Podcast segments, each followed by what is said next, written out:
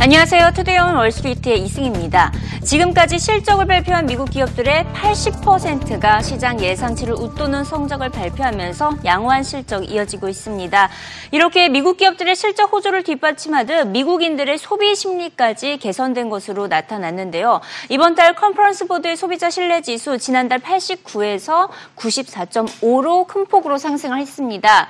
이렇게 소비자들의 경기 기대감이 7년 만에 가장 높은 수준을 기록한 것을 확인할 수가 있는데요. 최근 휘발유 가격이 많이 떨어진 데 따른 현상으로 풀이가 되고 있습니다.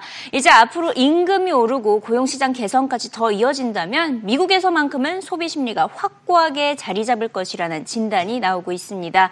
미국 주요 기업들의 CEO들도 미국인들의 제품에 대한 수요가 늘어남에 따라 실적 개선이 나타나고 있다고 밝혔습니다.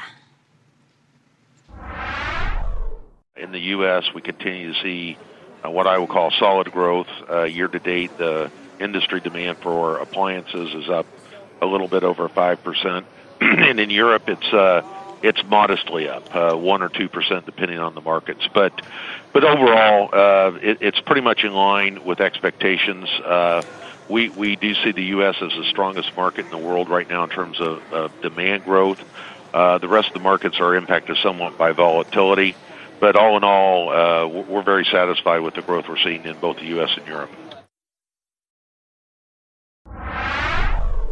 페이스북도 어닝 서프라이즈를 전했는데요. 무엇보다 광고 매출 증가세에 힘입었습니다. 지난해보다 64%나 증가했고요. 특히 모바일 광고 매출의 경우에는 66%나 늘었습니다. 이렇게 페이스북의 글로벌 광고 시장 점유율 지난해 5.8% 정도인데 올해는 모바일 시장의 성장에 따라서 8%로 늘어날 것이라는 전망입니다. 이에 더해서 트위터와는 또 상반된 분위기로 월 평균 실사용자 늘어났습니다. 트위터는 크게 늘어나지 않았던 반면에 페이스북은 11억 명을 넘어서면서 지난해 같은 기간보다 29% 증가했습니다. 이 페이스북이 모바일 시장 시장만큼은 확실히 장악하고 있다는 평가입니다.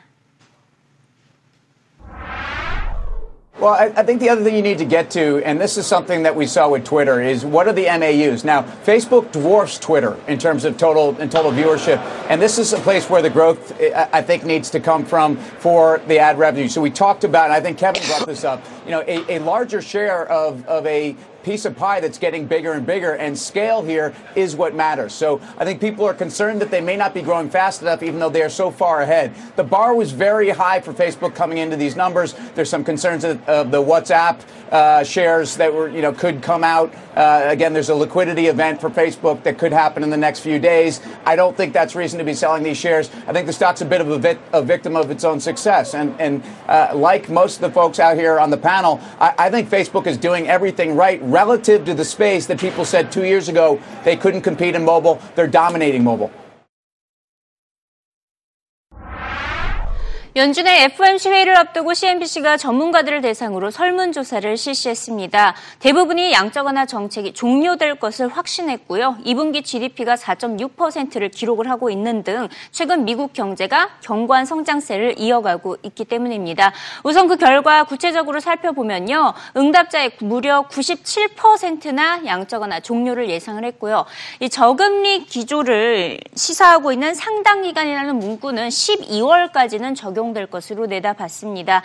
이에 따라 처음으로 금리가 인상될 시기는 내년 7월로 내다봤는데요. 기존의 설문조사 결과 6월로 예상을 했었는데 이번 달 조사에서는 7월로 어, 미뤄진 것을 알 수가 있죠. 최근 유럽과 중국 경기 부진에 대한 우려감이 반영이 된 것입니다.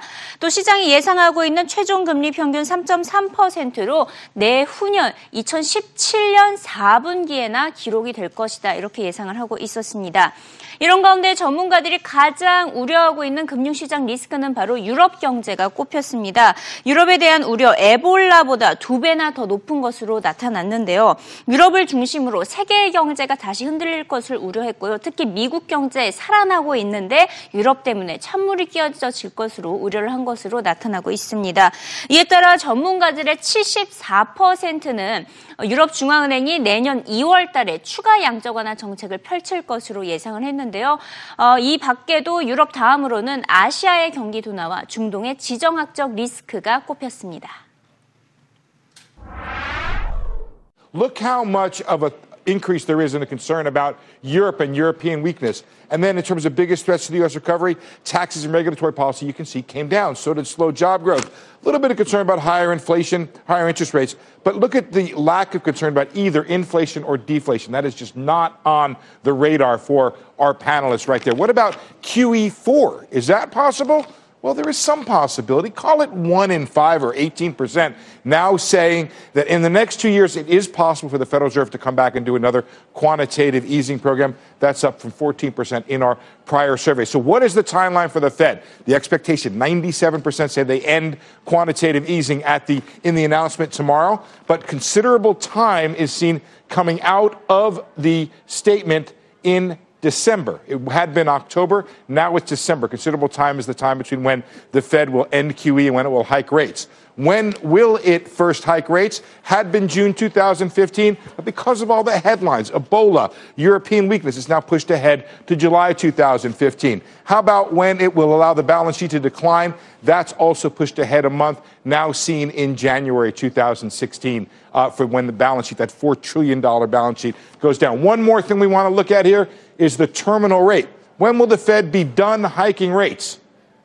Fourth quarter of 2017 is the current answer at 3.3%. And you can see that's also been pushed ahead. So, Tyler.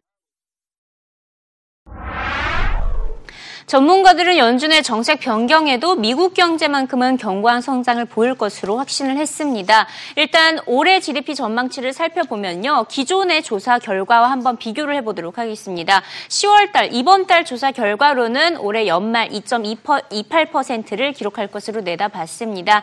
기존의 전망 4월 조사보다는 소폭 하락을 했지만 7월 조사보다는 늘어난 것을 알면서 낙관론이 조금 더 힘이 강해진 것을 확인할 수가 있고요.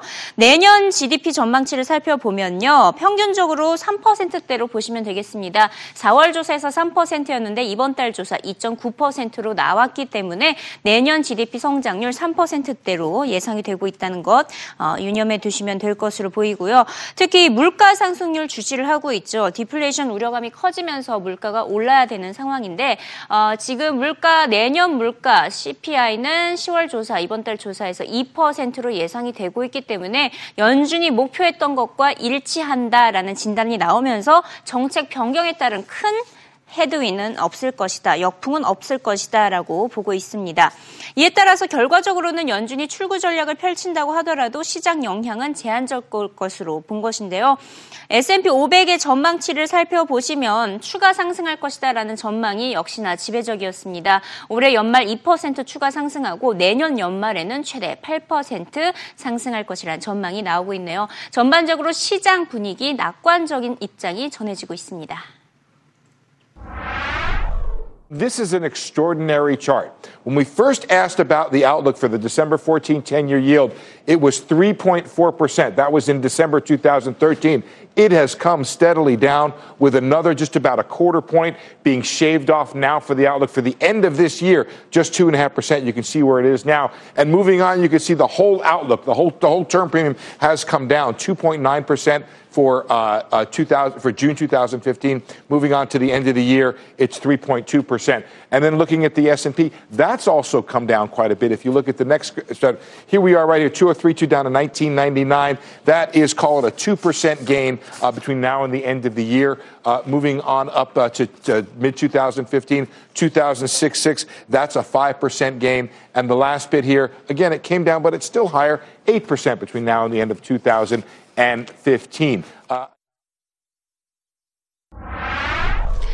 결과적으로는 양적 완화 정책이 끝난다고 하더라도 크게 두려워할 필요는 없다는 분석입니다. 이번 FOMC 회의 이후에도 S&P 500 2천선을 유지할 것으로 내다봤는데요. 지난 FOMC 회의가 끝났을 당시에도 S&P 500 지수는 2천선을 유지를 했었습니다.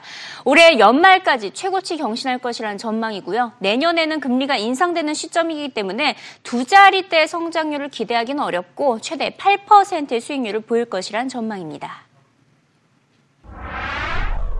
Well, I think that what the Fed has to say is going to be all milk and cookies and a pat on the head because the last time that the Fed ended a meeting, the S&P was above 2,000. We know QE is going to end. That's not the issue. But I think what's going to happen is they're going to push out raising rates because that's what everybody's paying attention to now.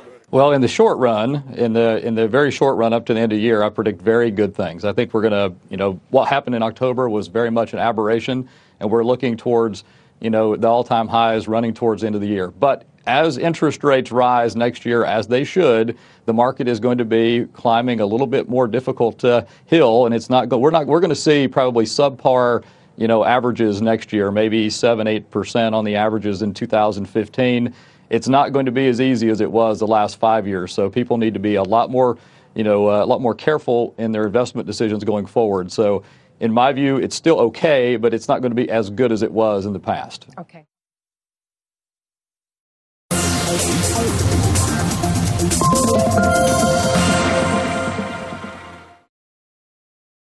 현재 시각 CNBC 헤드라인을 살펴보도록 하겠습니다. 우선 첫 번째 소식으로는 실적을 발표한 길리어드 사이언스와 관련된 소식이 전해지고 있는데요.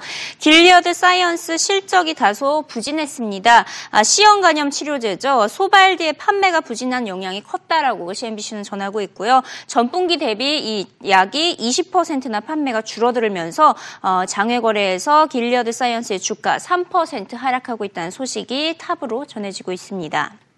자, 이어서 두 번째 소식 살펴보도록 하겠습니다. 외환 전문가들이 스위스 중앙은행의 금 보유량을 주시하고 있다는 소식인데요. 이 다음 달 말에 스위스 중앙은행은 자산의 20% 이상을 금으로 보유해야 한다는 법안을 표결에 붙일 예정입니다. 현재 스위스 중앙은행이 보유한 금 규모 전체 자산의 7.5%인데 20%로 넘어가게 된다면 금융시장, 특히 통화시장, 외환시장에 가장 큰 영향을 미칠 수밖에 없겠죠. 통화정책 운신의 폭이 좁아질 것이다라는 지적이 나오고 있고요. 어, 만약에 또 법안이 통과가 된다면 스위스 프랑 강세를 보여서 스위스의 수출 경쟁력 약화될 것이다라는 전망까지 나오고 있습니다. 대표적인 공매도 전문가로 짐 채노스를 빼놓을 수가 없습니다. 짐 채노스가 올해 가장 큰 수익을 본 분야 바로 브라질 시장인 것으로 나타났습니다. 실제로 지난 두 달 동안 브라질 시장에 매도세가 이어졌었죠. 아, 브라질 증시 무려 18%나 하락을 한 모습입니다. 아, 짐 채노스의 경우에는 브라질 대선에 따른 시장 혼란을 미리 예상을 해서요. 공매도 전략으로 브라질 시장에서 가장 큰 어, 수익을 거뒀다라고 전하고 있습니다. 자, 이번엔 기업과 관련된 소식이 전해지고 있습니다. 애플과 알리바바의 파트너십 형성 조짐이 보인다라는 소식이 전해지고 있는데요. 자, 이 같은 소식은 CNBC를 비롯해서 주요 모든 외신에서 다루고 있었습니다. 알리바바의 잭마 회장이 애플과의 모바일 결제 부분에서 손을 잡고 싶다고 말을 했고요. 바로 그 뒤이어서 애플의 팀쿡 CEO 역시 이번 주말에 잭마 회장과 만나서 파트너십에 대해서 논의할 것이라고 덧붙였습니다. 알리바바는 아, 알리페이로 또 애플은 애플페이로 자체적인 모바일 결제 시스템을 각각 확보를 하고 있는데요. 두 기업이 파트너십을 형성하게 된다면 모바일 결제 시장을 장악하게 될 것이라는 전망이 벌써부터 나오고 있습니다. 자, 마지막으로 유가 얘기 빼놓을 수가 없겠죠. 오늘 유가는 소폭 반등에 성공을 했지만 여전히 낮은 가격에서 거래가 되고 있습니다. 결과적으로 미국의 셰일가스 붐으로 인해서 세계 최대 원유 생산국으로 사우디아라비아를 제치고 미국이 될 것이다라는 전망까지 나오고 있습니다. 2019년에 미국의 원유 생산량 960만 배럴에 달할 것으로 예상이 되면서 사우디아라비아를 훨씬 넘어설 것이라는 전망인데요. 이처럼 미국의 셰일 붐으로 인해 유가는 계속 낮은 가격에서 유지가 되고 있는 상황인데요. CNBC는 결국 오펙이 다음 달 27일에 열리는 회의에서 생산량을 줄일 수밖에 없을 것으로 예상을 했습니다. 유가가 계속해서 하락하게 된다면 일부 오펙 국가들의 경제에 큰 타격을 입기 때문인데요. 시티그룹에 따르면 사우디아라비아, 이라크, 이란의 원유 생산 손익 분기점이 각각 배럴당 89, 114, 130달러였습니다. 이에 따라 오펙이 감산에 나서야 되는 상황인데요. 어, 다음 달 말로 회의가 예정되어 있기 때문에 그 결정이 날 때까지는 유가가 바닥권을 형성할 것이라는 전망입니다. I think there's a good chance it's bottomed. I mean, certainly seasonally, this is a, is a low, and you know we think it's a terrible time to capitulate and go negative right here. We're a month away from an OPEC meeting. We do think the Saudis may be trying to scare the other members of OPEC into, into making cuts with them, which is why the news flow has been so overwhelmingly bearish. In fact, I would suggest that prices are probably getting closer to bottoming. If we take a look at the dollar index, it gets harder for the U.S. dollar to rally continuously and constantly against other major currencies. That makes it more difficult for Brent crude oil prices to keep going lower. Uh, right now, there's an interesting premium of a Brent getting about $4, but it gets more difficult right now for crude oil prices to go lower and stay lower. Uh, I think you'll start to see a deceleration and um, a less disorderly movement in crude oil prices right around at this point in time.